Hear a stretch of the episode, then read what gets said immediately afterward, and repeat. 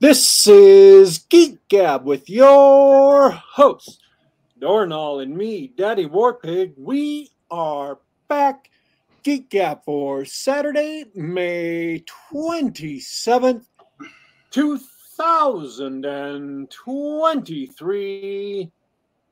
Ah, May. It's, it's, it's, I was going to say summer's almost here, but I think it's technically summer now. May Day was the start of summer, or Well, depends on how you reckon it. The official start of summer is going to be in June. oh, oh, so summer is almost here. I was right. Yeah, in terms of in terms of culturally summer, Memorial Day is coming up. Uh, so this is it. This is this is the last hurrah of spring. Summer movies come out. People go on their Memorial Day vacations. There is a glut of movies that I want to go see to like review. Um, Fast X is out. Fast Ten, Fast and the Furious Ten.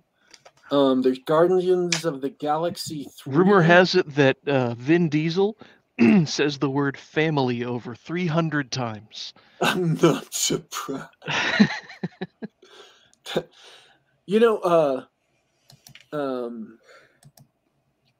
that oh, the movie with Matt Damon and Ben Affleck where he plays the super math genius whose name I can't remember because Goodwill. Hunting. Goodwill Hunting. They say the F word like 187 times in that movie.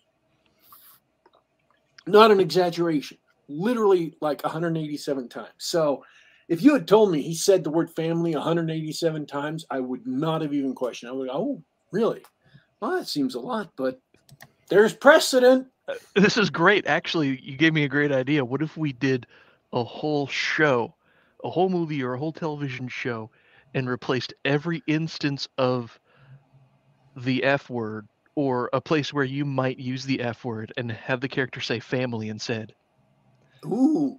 Oh, that's right. What the family is going on in here? Because those are two different F words. I didn't even catch that. Right over my head. Wow. See, folks, that's why I have a co host to catch the things that I sometimes miss. All right. Um, oh, while you tell me how your week was, I'm going to see what else is out that that I wanted to talk about, maybe reviewing. Oh, yeah. Ant Man and the Wasp has hit Disney Plus, so I'm got to review that. Citadel's last episode, there were only six this season, uh, hit this week, and I didn't watch it because we had a guest coming on today because I didn't want to, you know, review it before our guest. Um, Hey, hey, uh, we were mentioning the seasons. We're worldwide. Uh, good morning, good morning to Australia. It's uh, autumn there. oh yeah, winter's coming in Australia. I was literally thinking about that just yesterday. is is Australia far enough south to get proper snowy winters? I'm pretty sure they get snow. They're pretty far south. They're about as I far south see- as America is north. I know they're not. I know Australia's not exactly tropical. I just I think of it as a barren wasteland at all times, with spiders and snakes that are always trying to kill you. Yes, but it's a barren wasteland with uh, with snow. Um. So, Bert Kreischer's The Machine is out. I probably won't be able to see that for a while until it comes to streaming. But I actually did want to see that. It looks terrible, but I want to see it. Um. Let's see. Oh, you're showing me all the garbage. Queensland's subtropical. Thank you, Mercurius. I'm too lazy What- to pull up Google Maps. What's subtropical? Queensland. The oh, is that that on the part of northern part of Australia. Australia? Yeah. Okay. Uh, well, how was your week? Hey, I can't complain. Uh, my week was pretty good. I uh, I I foolishly poked my nose in and uh, at World of Warcraft. It's been five years or so. Wanted to pop in and see what that's like. Uh, turns out no matter how much they change, it's all the same. Uh, hey, what's up to the chat? I know I've got Bradford Walker's attention there. Um, I can I can confirm. Uh, he did a bunch of posts on it. I think a year or two ago. I can confirm what he said. Like if you're a new player jumping in, you'll find a ridiculous experience where uh, you can't die and all of the all of the zones to play in become a gray bland mush. Um, and i'm talking it's chiefly a solo play experience and uh, i can't recommend it. But for people who played way back when uh, they overhauled a lot of systems in uh, the latest expansion, and uh, they brought back a lot of things that they got rid of that were very popular. Stuff like the uh, talent trees from original WoW. They've returned in a slightly different form. Um, so I there's a lot of good things I could say about those changes because I think a couple of them are pretty good, but the game itself, it's just not the same game anymore. And Bradford says Blizzard just ruined classic Wrath. I'm not going to find out. Um, Wrath of the Lich King was my heyday. Uh, I have very fond memories of, of Ulduar. Ulduar is the greatest raid ever uh, in World of Warcraft, possibly in all MMOs, but um, no thanks. I don't. I don't need to relive that. Uh, let's see what else. I... Oh, great news, sort of, um, from some of our friends. Uh, we were talking about this before the show. I, I want to say one thing real yeah. quick. I I apparently was hypnotizing myself. I was I was pulling the wool over my own eyes because there are literally two movies in the theaters right now that I want to watch to review Guardians of the Galaxy 3 and uh, Fast X. And all the other ones I'm waiting for to hit streaming because I didn't get to see them in the theaters. I I was trying to fool myself that were actually there were movies I, I should have known. It's 2023. Why would there be movies in the theaters that I would want to go review?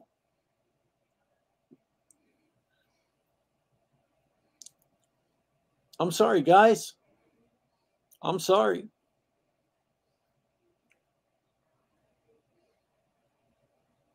That's it. I'm Sorry, I'm just going to go be sad over here while you do the news.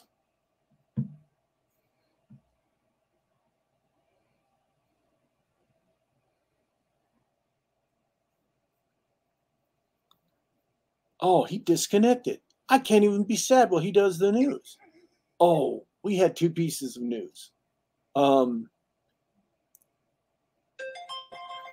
John's internet is died. Oh, last week we had Hans G. Schantz on, who was uh, talking about his illustrated novel. Oh, are you back? Hey, I'm back. Uh, we thought uh, no, we thought our guest was going to have the technical difficulties, but it's me. Lost. Um, Hans G. Schantz came on the show last week, and his he was doing a Kickstarter for his uh, illustrated novel, his uh, that um, was you know it, it was the Scopes Monkey trial updated for the modern era, a show trial.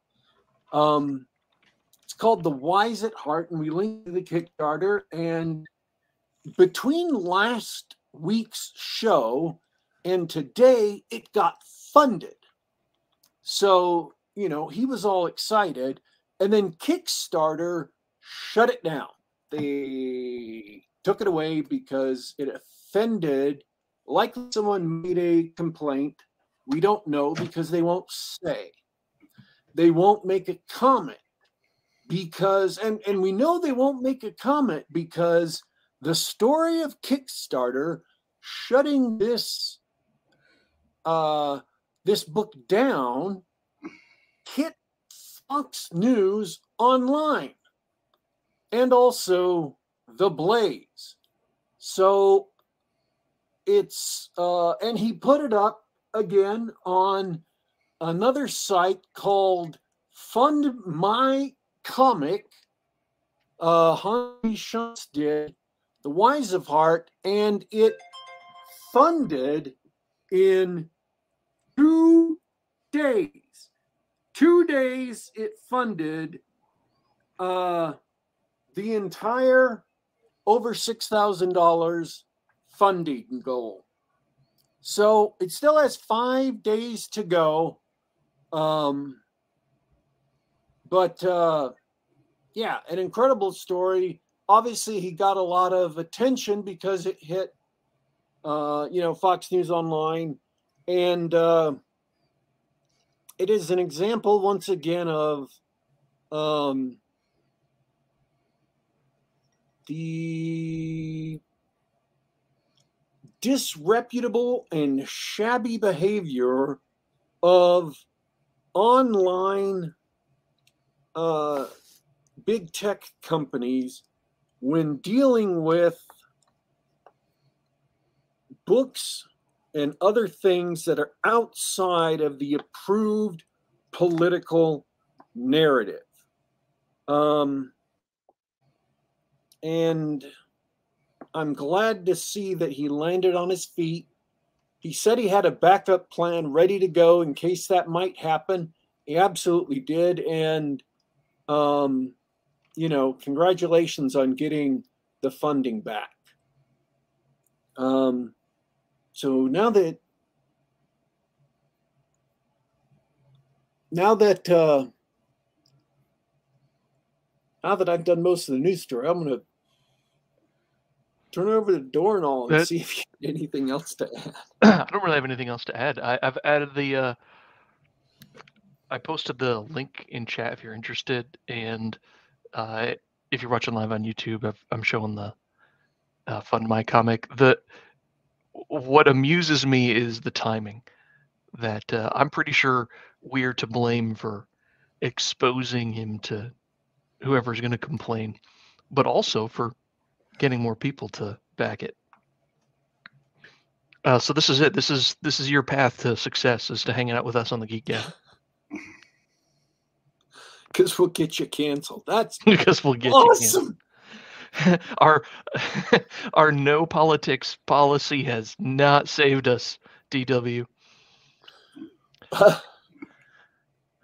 Which isn't the purpose of our no politics policy. Just uh, it's funny that it happened that way. Yeah.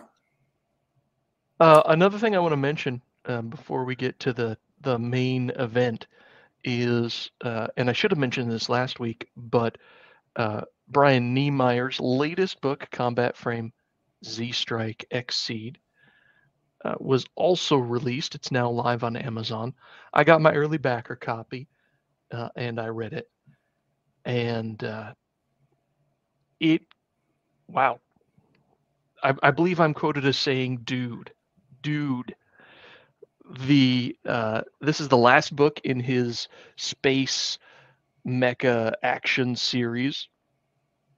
Uh, it ties up all the threads from all the other books and has grand galactic battles between giant carrier ships and planet, you know, orbiting weaponry and of course, fighting robots with guns and laser swords. And Rawl. Rawl is in the book. In fact, he's in the opening scene and, and he does a lot of work. Uh, it's one of my favorite things about uh, Brian Niemeier's uh, Combat Frame XSeed series is that when he does his crowdfunding, he gives his readers a lot of the ability to purchase perks that get them and their ideas in the book. Um, I'm a little bit biased because I know about a lot of the characters and the people, so you know, for me, it's personally fun when the, the first scene of the book is Rawl. Um, you know, his character's uh, doing his thing, and uh, and and spoiler, he lives, he survives, um, which is unusual for Brian Niemeier book. but you get to read that and you say, "Oh, hey, I know that guy. We've had him on the Geek Gab before."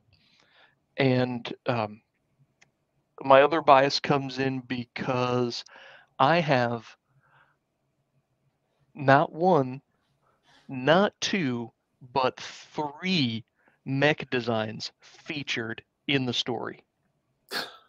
I was going to ask.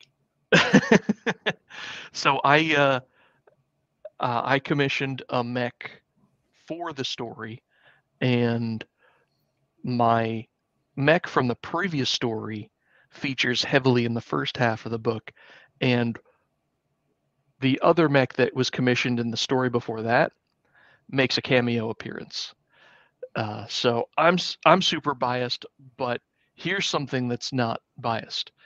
The uh, the pacing and the action are perfect. It is fun and exciting, and um, and I've thought about this a lot because when you come into the end of a series, there's going to be a lot of characters that you don't know about, and maybe revelations that are going to go over your head. But the action's exciting enough, and the the story's interesting enough that uh, I think you could pick this up and just read it. Though I would start with uh, Combat Frame XSeed S and read the whole thing. Highly recommended. Really good stuff. Um, Brian Niemeier is at the top of his game now in in his career. Um, so uh, that's all I have to say about that.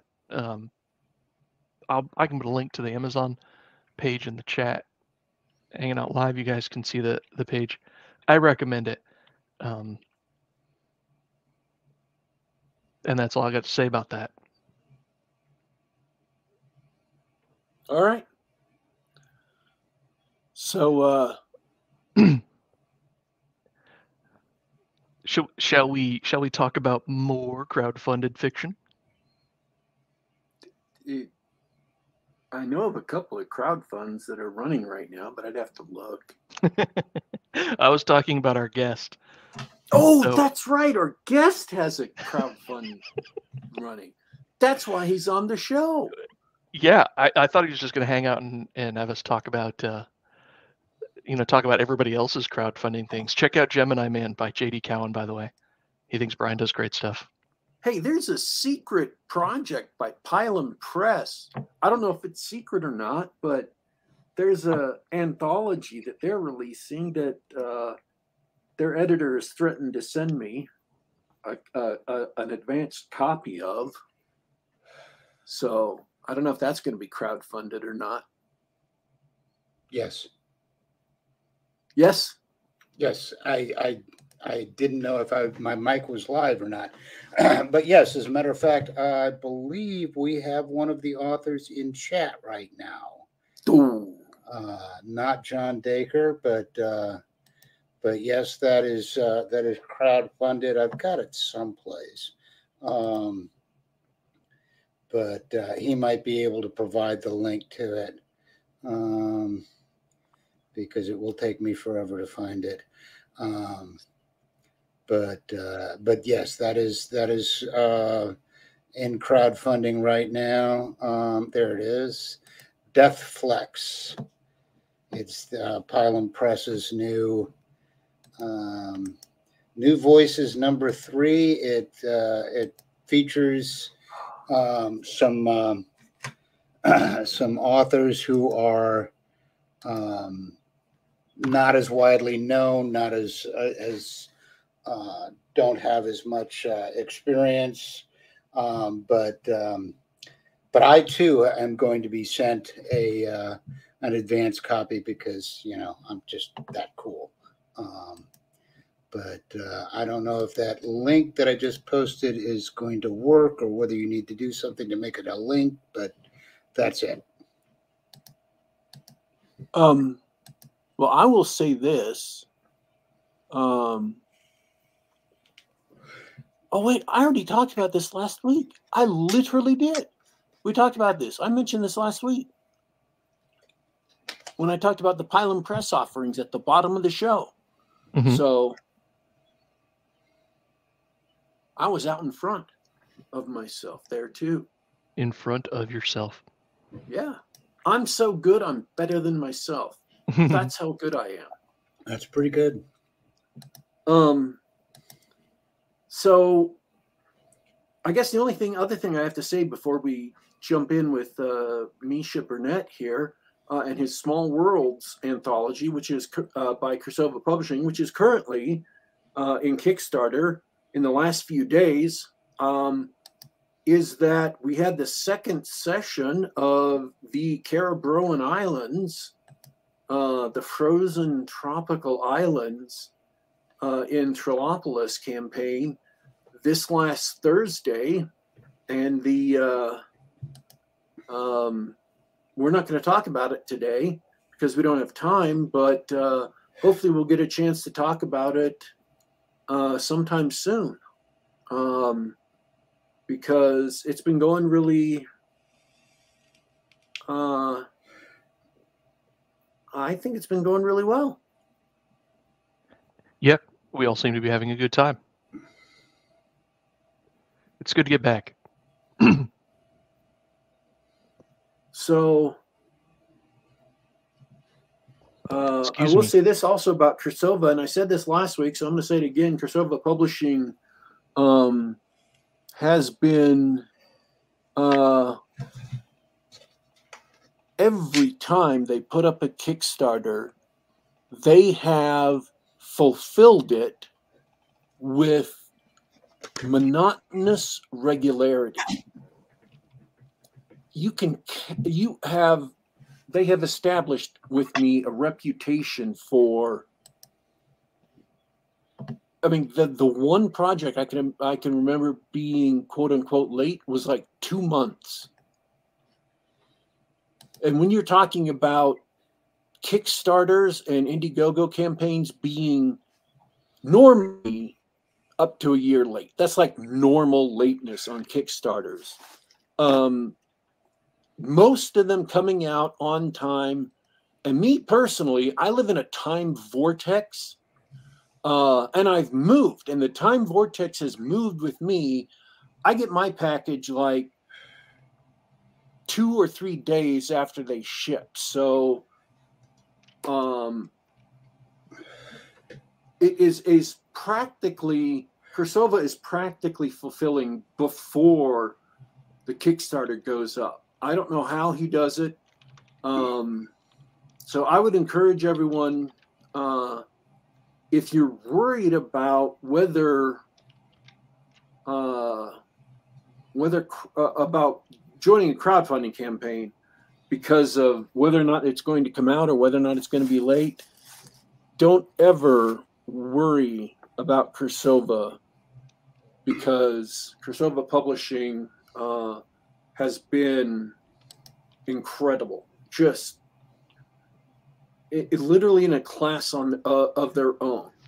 Um, Yeah, my man Alex, he puts in the work and it shows. yeah.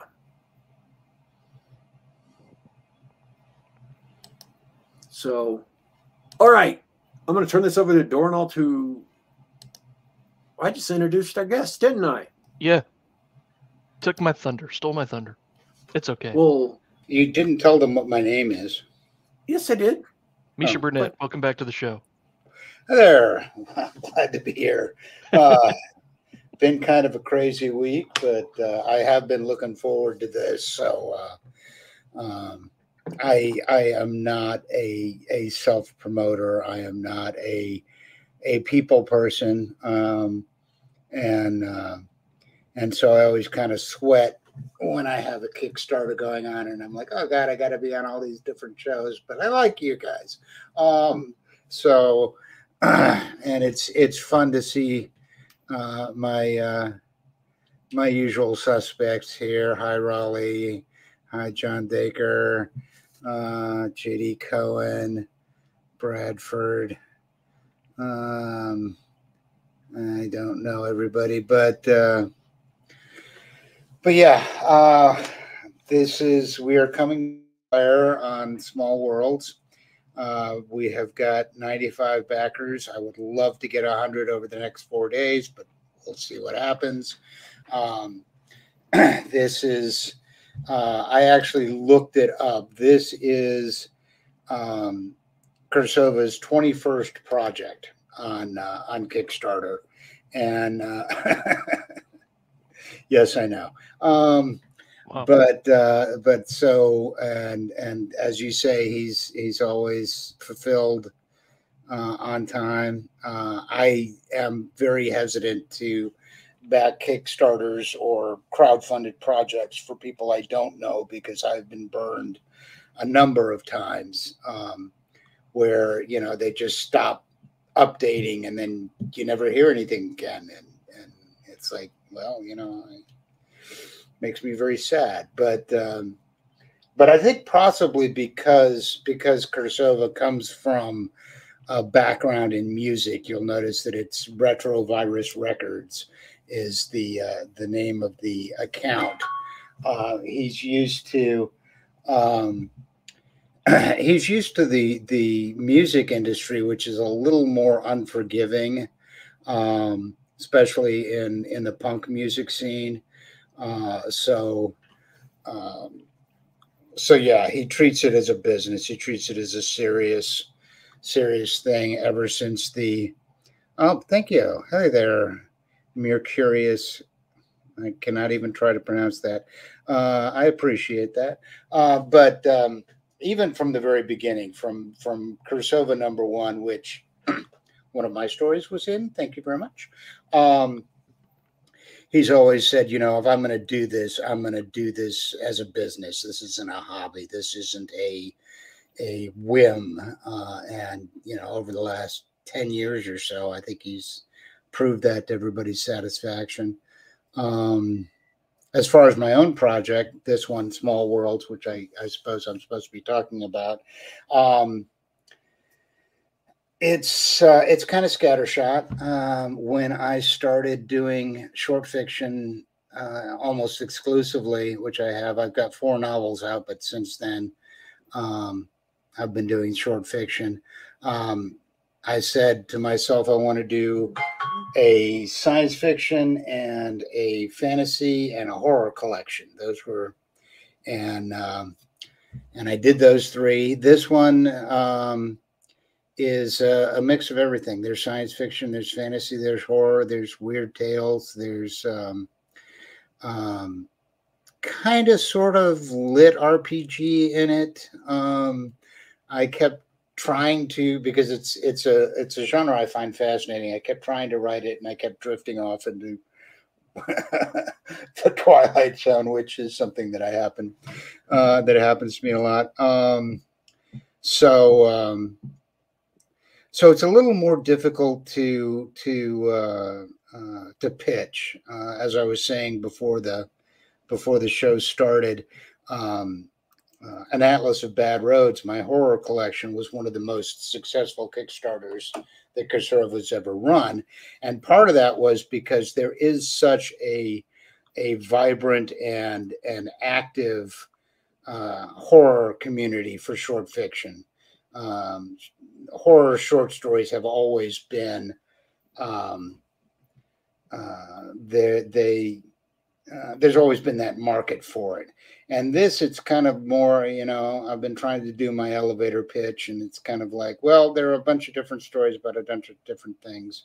Um, my um, uh, uh, my tagline, as it were, for Small Worlds is that Small Worlds need saving too, and uh, and I try to do uh, kind of intimate stories. Um, although ironically they're also very long stories. These are these are mostly novella length uh, particularly i mean that's in strong contrast to to uh, atlas of bad roads that's um, um, horror tends to be very short. You want to get in get out you know and uh, and these I've got more room to kind of laze around and look at the scenery. Um, I'm rambling here. I don't know if I, you, anybody wants me to go in a particular direction or I just gibber mindlessly. Um, I like it. One uh, one thing that I did want to point out that is um, uh, kind of indicative of my profile as as a writer is that in addition to this project, I have got uh, three upcoming projects that I've got stories in that uh, all of which will be launched fairly short, fairly soon. Um, there is the um, uh, Jagi Lamplighter, um, who does um, um, small publishing, um, has been doing this series on fantastic schools, which are kind of, um, eh, I wouldn't say an alternative to Harry Potter exactly, but it's just taking that idea of of a school that teaches magic and uh, and a lot of different people are going a lot of different directions in that. Uh, I myself uh, have got the story set in in my Dracoheim universe, which is the one that Bad Dreams and Broken Hearts, which is kind of 1960s uh, LA with magic and dragons. Um, and I thank you. Um, and uh, um, but uh, but I took the idea of a trade school for magic. This is basically the uh, the Vatterott or or um, um, uh, for for people who are not going to be wizards but are going to be technicians and you know Igors, technicians in in magical labs. So uh, my character is is you know. Um, teaching basically, you know, uh, HVAC only magic. Uh, anyway, so there's that story. The other one is also going to be another Cirsova project, and that's going to be uh, the Mighty Sons of Hercules, which will be launching, I believe, in July.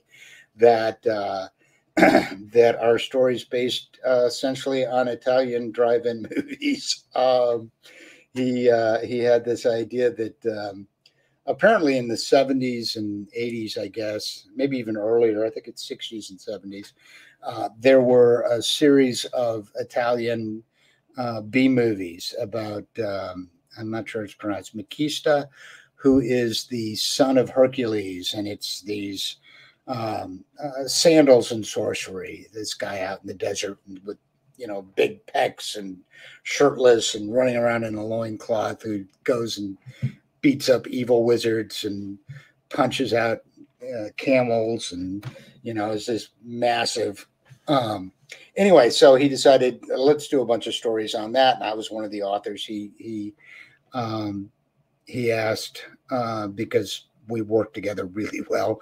And um and so i've got that going on. I've got this kind of uh, uh pulp b movie aesthetic collection.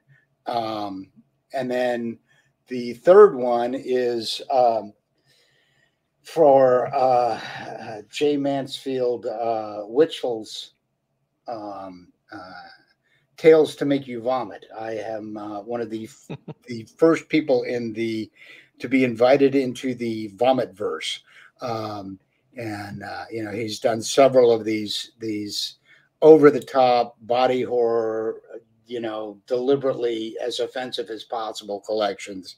And he asked me to to uh, submit a story. So he's actually going to be doing his first um, multi-author collection. Yes, that's the one. Um, so there I am. I've got like why uh, you know young adult magical school thing. I've got B movie Hercules, and I've got you know offensive body horror. Um, you know, I don't, uh, you know, I don't really stick to anything cohesive or coherent. Um, I just whatever whatever strikes my fancy, and uh, so. so you've got an eclectic collection. Yeah, that's kind of and this one here, uh, to give you a, a, brief rundown on on what I've got. Um, several science fiction, uh, one Twilight Zone, uh, man who gets phone calls from the past, and it's deliberately never explained what exactly is going on. Um, I have got, and I'm very pleased with this. I have got the first officially authorized uh, Cha'alt fan fiction. Um, I've got a story called uh, "My uh, My Grandfather's Grandfather's Bald Goddesses," that is is set in um, the the RPG world of Cha'alt. Um, I had uh, I interviewed um, Venger Verger Ver, Venger Satanis. Yeah. Yes, of Kort'thalis Publishing a couple of times, and I said, you know, hey, I I like your Cha'alt books. I like your Cha'alt world. Would it be okay if I wrote a short story? And so I wrote it and, and sent it to him, and he gave it his uh, Nihilus Obstat and said that I could go ahead and and so there is a, a an official an official Cha'alt tie-in short story in Small Worlds. Um, Love it. Um, so yeah, I'm I'm excited about this. I'm always excited about my projects, and, and I'm also always nervous. I'm I'm scared to death that this is going to be the one that people are going to read it, and they're finally going to realize I'm no good, and everybody's going to hate it, and they'll throw rocks at me, and you know, um, because that's just my personality type. Um, but you know the people who have read it have said that it's good um, alex obviously said it was good because he's publishing the thing. Um, the uh, I, I, I spoke with uh, with the editor and and uh, uh, the proofreader, and and he said he liked it. So you know. and I've read. I've people actually keep buying your books. You must not be that bad.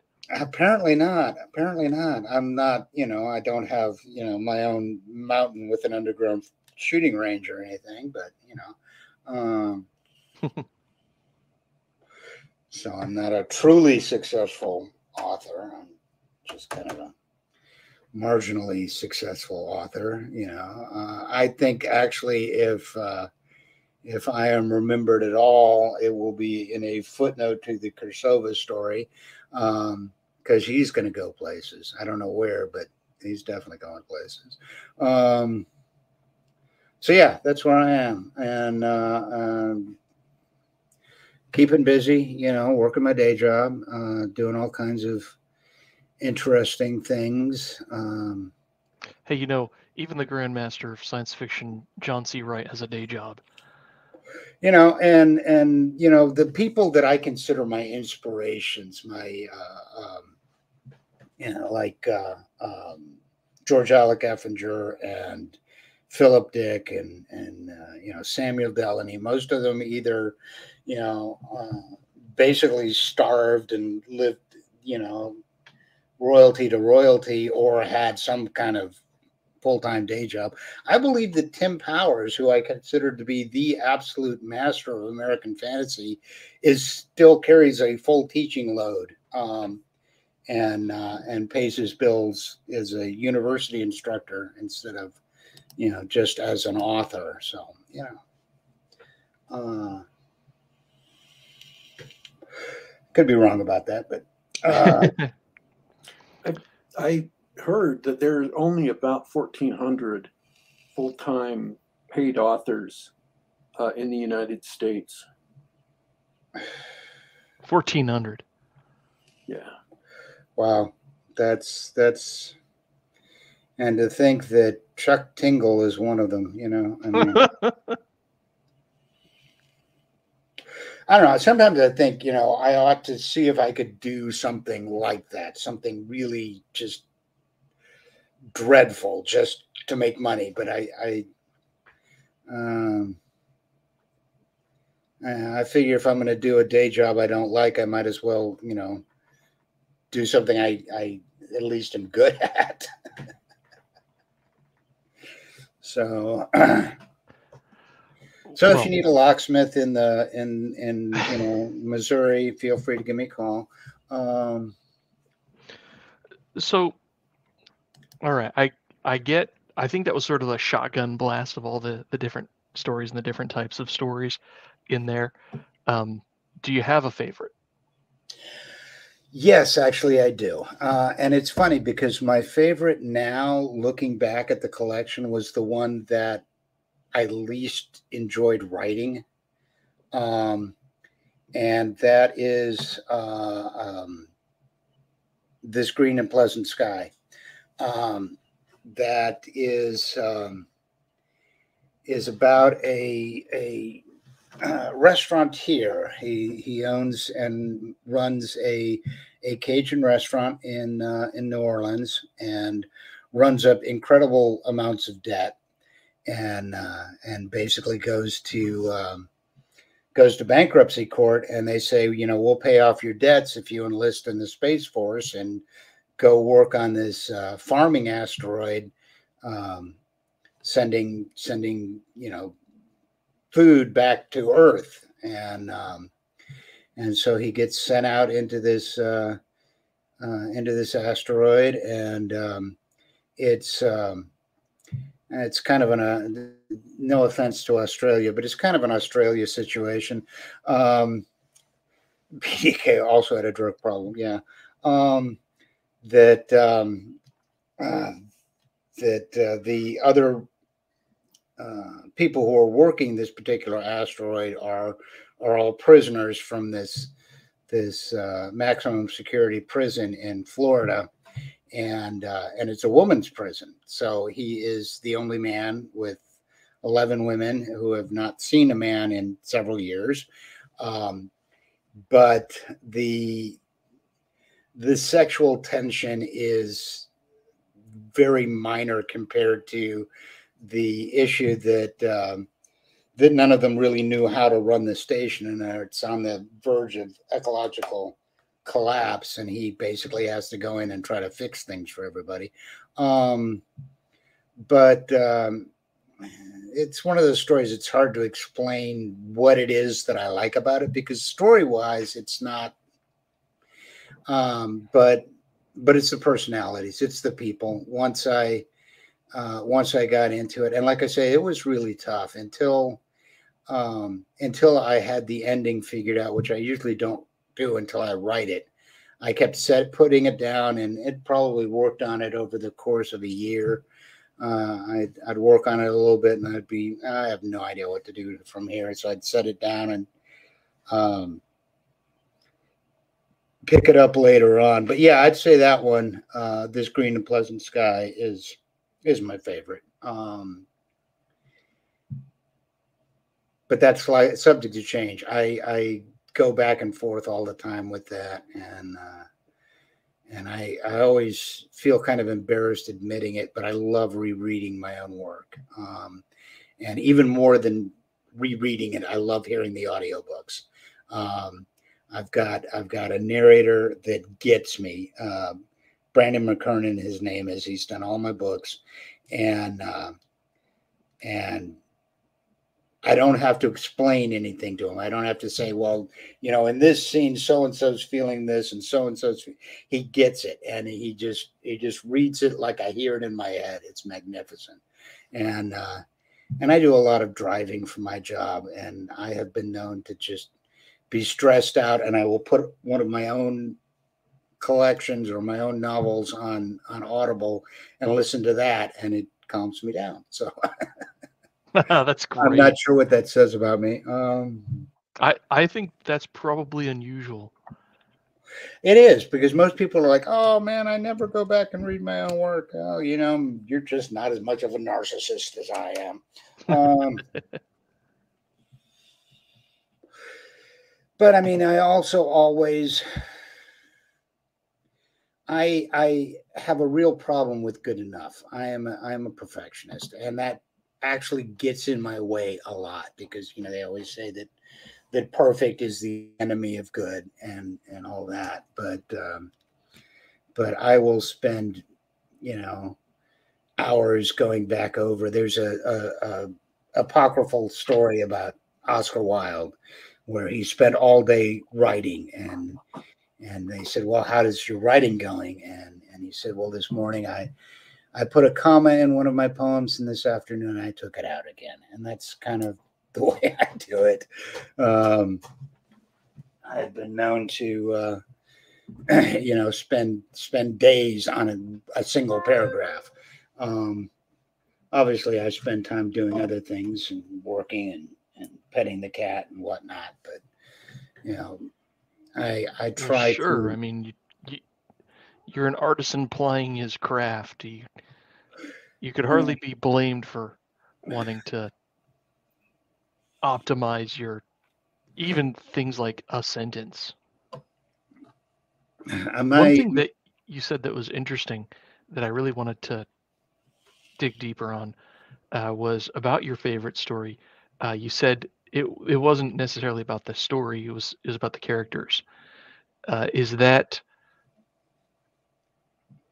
is that typical for you? Is is character the way you like to think about or experience stories? Is that oh, absolutely, common? yeah, and it's uh, it's uh, it, how I operate as a reader too. It's the it's the people that you know. I always say that that if you want you want me to read your your work, then you know I don't care about the world. I don't care about the the flashbangs and the what I is people. You know, give me a person that that I care what that happens to them, and uh, and that's what you know. All of my and even even you know in in stories because I've got some stories that uh, that I never even give the character a name, but hopefully I give them a a personality.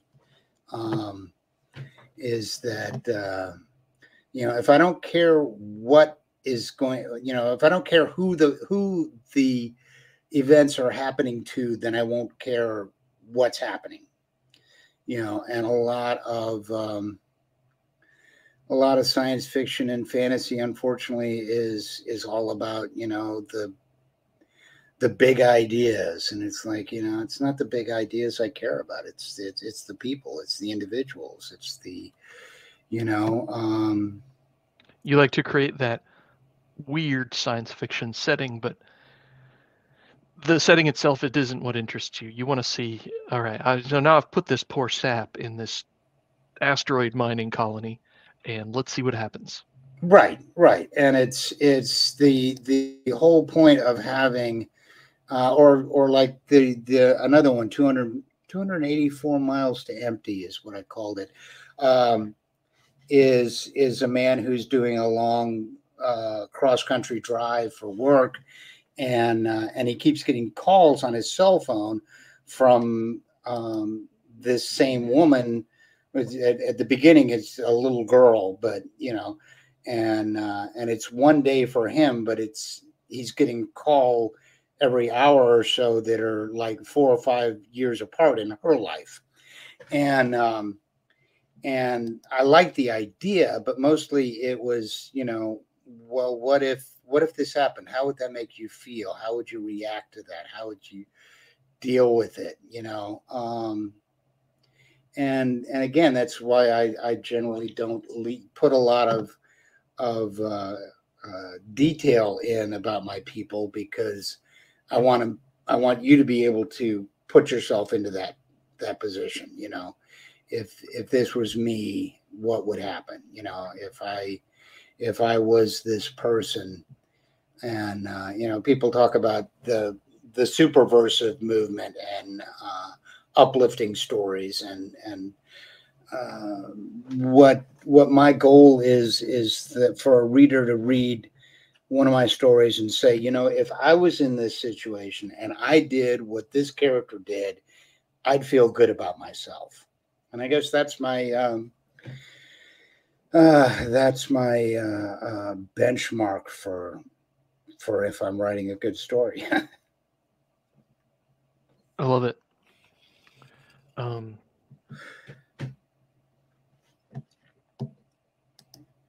so another thing I like to talk to writers about is the way they write and and and I'm sort of getting this weird dichotomy from you because you care a lot about the technical details. At the same time, it sounds like you don't extensively outline your work. It sounds like uh, you you know you don't or you said you don't know the ending until you actually get to it. I don't so, outline at all. I you don't, don't outline you don't outline at all outline at all. So what's your how does that square with your perfectionist tendencies? Um I mentioned that I don't write a lot of word count, right? Um it's um you know, because I also I don't do drafts. Um I I just I kind of hammer out a word at a time, I guess. Um, mm-hmm. And and my problem with outlines is that um, no battle plan survives encounter with the enemy. You know, and and uh, it's it's on a very small chunk level that I work. I I I don't work in in um, in big chunks. I work in little chunks. You know, this happens, and then, well, okay, looking at this happening, what happens next? You know, um, and and I, I, it's like I'm uh, exploring a cavern with a flashlight, and I can only see, you know, a few feet ahead of me at a time. And uh, and I've mentioned several. Sometimes I do know. There's a couple of stories where it's, it's like, okay, yeah, I, I I know the ending and I want to get to that. But usually it's just let's follow this and see where it goes. Um, and uh, and it's it's process. It's uh, a matter of of taking taking the next thing and and you know what because I think that can be lost. I think in, if if you've got if you've got a big picture outlook, if you've got a I want to go from here to there outlook, um, and something you encounter something along the way that would divert that, you tend to just bulldoze through it or paper over it or um, um, I, I don't. Uh, and so you know that's where plot holes come from because you you just kind of go too quick to the exit and and and you don't you know i don't uh i don't tend to run into plot holes because i tend to take every you know take one step at a time and uh rather than get to the end of the story and think oh wait a second back in step 14 they should have done this instead of that. Um uh, and um This isn't making any sense at all, is it? Uh, I get it. I mean, for example, in in one of my novels, there was a secret scene when my main characters are are holed up inside of this um, uh, old um, medical building, and there is somebody in the front parking lot who has got uh, um, he's got a gun that launches electrified frogs. Um, but um, but the point is that he's got a weapon that that they have to uh, find a way to flank him. And I I wrote in this my mind this big uh, strategic scene where some people would go this way and some people would go that way, and they'd find a way. And then I realized, wait a second, what about a back door? And so I didn't use any of my big battle scene that I had outlined in my head, and it just had them go out the back door, you know. Um, and it's that kind of thing, that kind of, you know, um, wait a second, you know, stop us. What would the person logically do in this? And and that means that that a lot of stuff that you see in in um, in cop movies or thrillers, where you know the the detective is going mano a mano with the mad killer. And wait a second, you got a whole department behind you. You know, you're telling me that that uh, you couldn't take to call the station house and get a load of blue suits to go with you. Um, let's let's think about this reasonably. Let's think about this logically. And uh, and as I've said, um, sometimes doing the the uh, real world logic next thing that would actually happen, it can be the most surprising thing of all because people are used to the story beats, the tropes, the well, of course, you know, they're going to uh, they're going to arrange this big showdown. Well, you know, big showdowns don't make any sense. Um, and uh, and don't even get me started with the crawling through the uh, air ducts. That doesn't happen in the real world. Um, I tend to be very. Who fits in those anyway? hamsters. That's who fits in them. Um, you know, and and it works for me, I guess. Um, that, uh, but like I say, a lot of times people are are are surprised because it doesn't follow the set story. That's the the you know, well, you know, in this type of story, this always happens. Well, screw that, you know. Um, if uh, if dragons were real, then what would happen? If spaceships were real, well, I mean, spaceships are real, but I mean, if starships were real, what would actually happen? Um, and uh, and that's kind of it's good and bad to it. Um, it it makes me a very annoying person to watch movies with. Um, fortunately, my roommate is uh, who is a a real forensic files fan also does the same thing. So we'll be watching some movie on on netflix or whatever and we'll be both are like no that didn't happen. That couldn't happen. You know that doesn't make any sense. They wouldn't do that you know all that. So simply cannot watch any crime movies or mysteries yeah i mean they're just so ridiculous so absurd you know um Oh, you're that guy. I, I'm totally that guy. And and because I've got a background in building maintenance, you know, I know how elevators work. I know how air conditioning works and how fire alarms work. So many times, oh, we're trapped in the building and can't get out. Well, no, actually, you just have to push the panic bar. You're outside. Um, you know, and maybe it sets off an alarm, but you're still going to be able to leave the building. Mm-hmm. Um, yeah, I, I will quote you chapter and verse on fire codes. Um, so, do you, so do you find yourself avoiding those situations, or do you force yourself to write a sort of that here's how it would actually happen in the real world version? Oh, I like that? I like taking the taking the tropes and and hitting them with a a cold water, you know.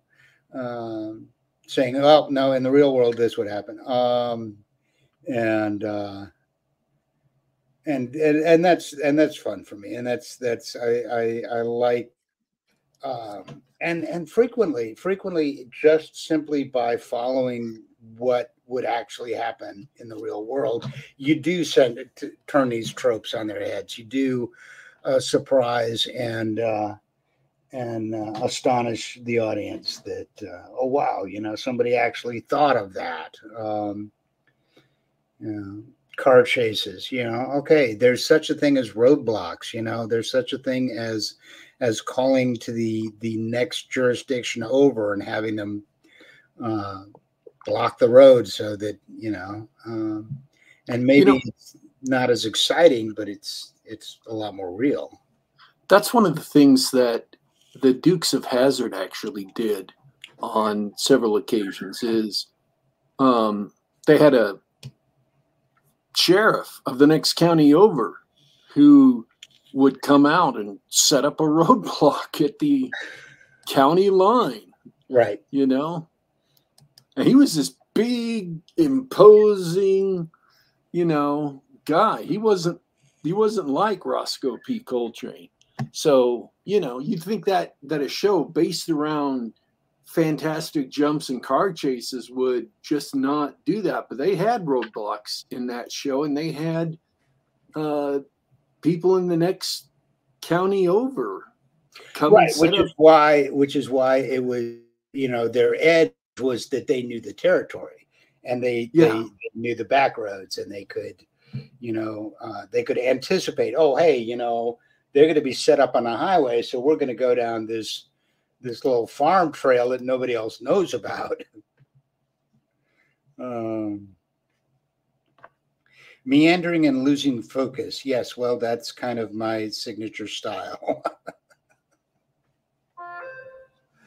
um, but you know, I and I and I've I've talked about the Joe's sandwich is I guess how I get around um, uh, not having an outline. And and the Joe's sandwich method is that you've got this character Joe and he's hungry and he wants to get a sandwich and then something happens that prevents him from getting it. But if you stay focused on the sandwich the whole time, then you always kind of have a direction to go.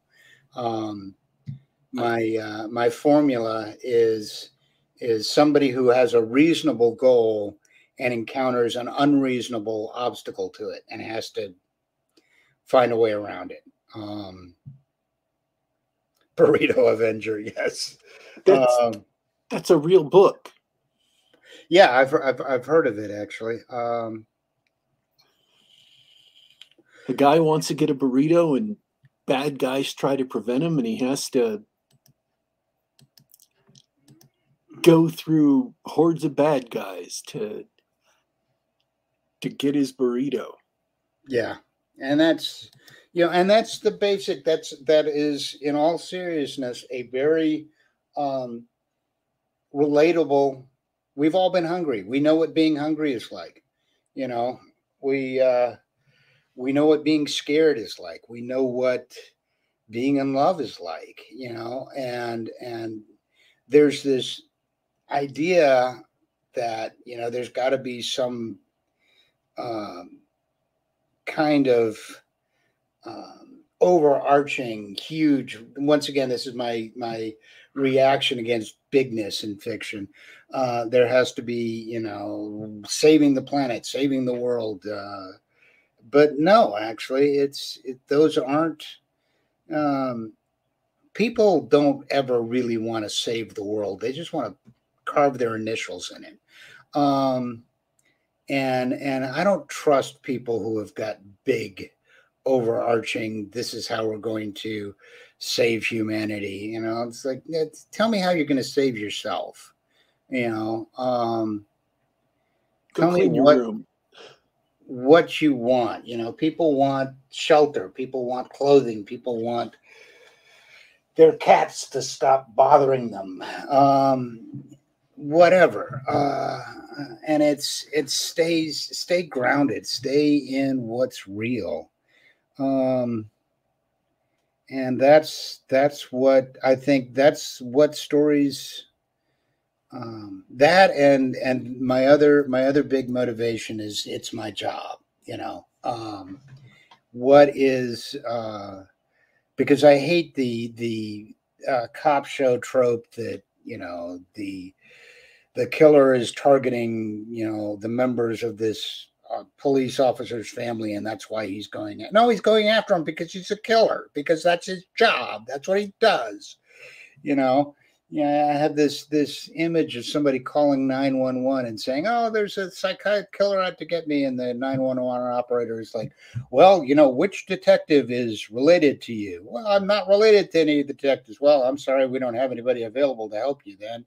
Um, you know, just because that's what you're supposed to do. Um, not rocket science. Um, I always, uh, whenever I do one of these things, and, and I think I mentioned in the, um, uh, before we went on the air that I hate doing these things. I just, I just ramble, and then later on I listen to it, I cringe, and I'm like, "What the hell was I even talking about?"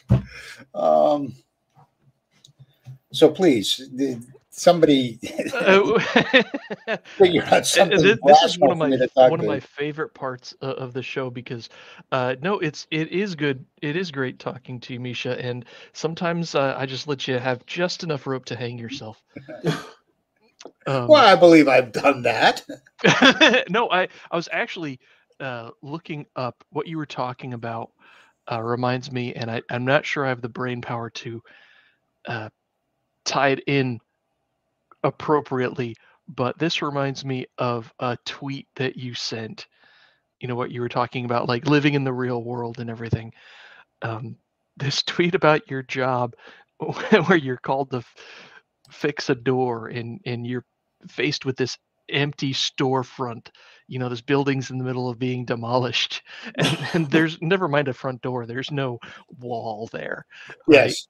um and, what you were thinking of like living in the real world or something like that and this and uh, in your last collection uh, an atlas of bad roads which uh, i read a few stories in um, uh, it gives me that same vibe. You uh, aren't looking for the guy who's trying to save the world or or whatever. Uh, you really you you live i think i think you personally live in this sort of strange reality uh, and reality itself is strange but like this is your life you know uh, and the comment here about your story about the missing front door. Why misha burnett is good at writing horror. He lives every day in the shadow and at the whim of mad blind gods. You just want to take those spaces and put your put these people put these characters in it and see what happens right? Um, Basically, yeah. like that's that's your style. And i think anybody who likes horror or or anybody who likes weird fiction or strange fiction or fantasy i think they recognize that. And i think that's why you uh, for all your you know self-deprecating humor that's why you have found your audience because people recognize that and they say yeah that's that's interesting that's that's a unique perspective that's a great setup and i want to see what happens to those people as well. And and and and it's the same kind of uh oh thank you. Um the the uh, uh it's kind of a daydream you know? It's kind of a you know going through your daily life and everybody thinks your daily life is boring and and uh but it's like well what if something just completely off the wall happened to you right now? What uh how would you react? How would you and that's kind of what i want to be i want to give people. I want to give people you know uh, a feeling of it could it's you know make make life a little more interesting um that that this could happen to me and this would be exciting and this would be fun and this would be scary but i'd feel you know vindicated when i got through it and you know got out the other side and the other uh, you know in one piece and and uh, and saved the pretty girl and and all that kind of stuff um because that's what fantasy is for. That's what uh it's it's um and i wax philosophical on the whole subject of of philo- fiction and what it means and you know the uses of art to human consciousness and all that kind of stuff.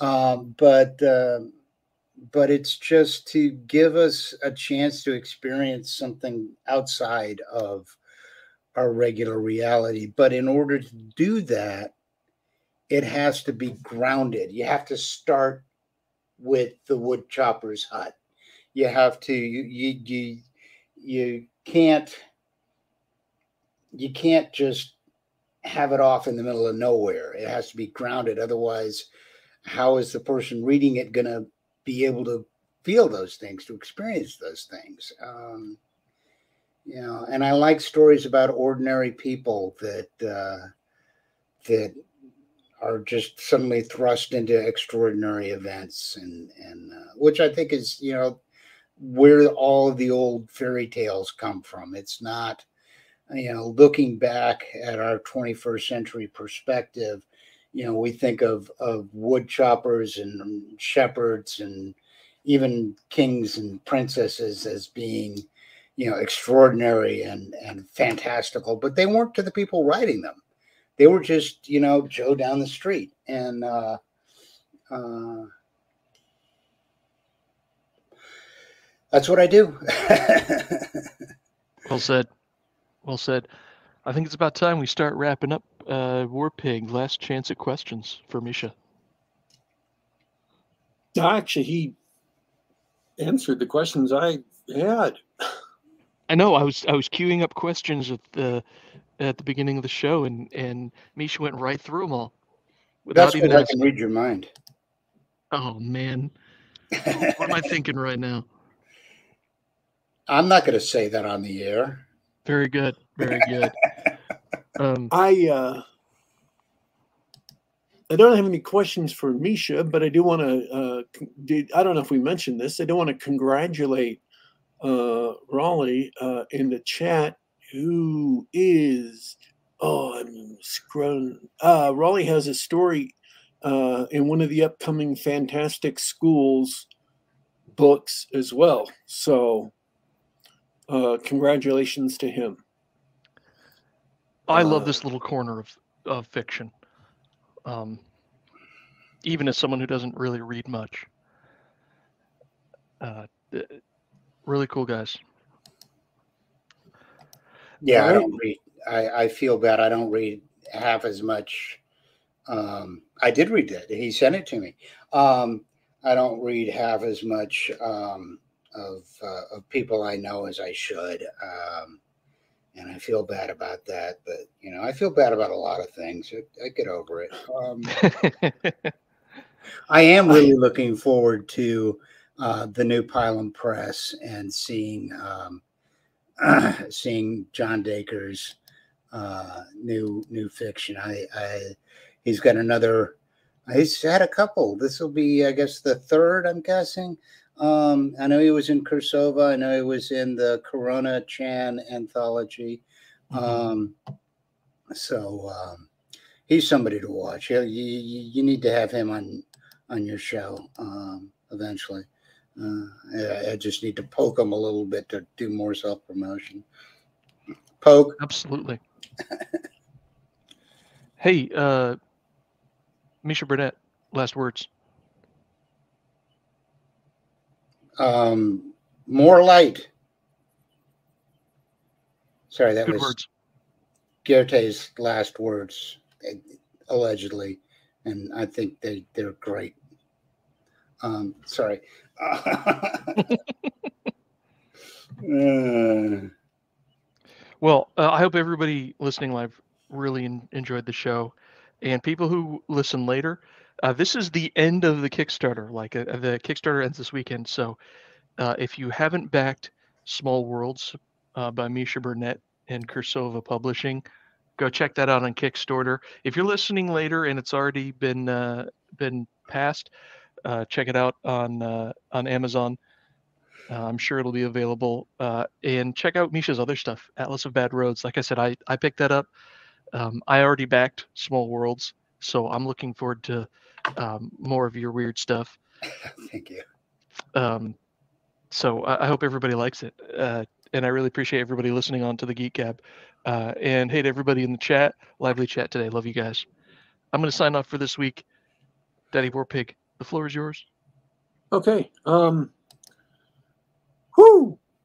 I want to say thank you for everyone who uh, listened live, and thank you to everyone who will listen later. We uh, this has been Geek Gab for Saturday, May twenty seventh, two thousand and twenty three. You can catch us live just about the same time, twelve no 2 p.m. Eastern, 11 a.m. Pacific on youtube.com slash geekgab. That is youtube.com slash geekgab. You can also subscribe to us on the Google Play Store.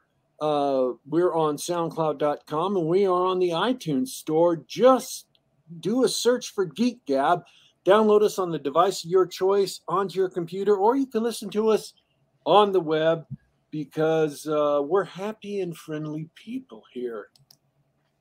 You can't see me smiling a, big wide grin, but I am.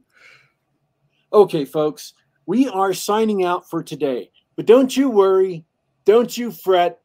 We will be back.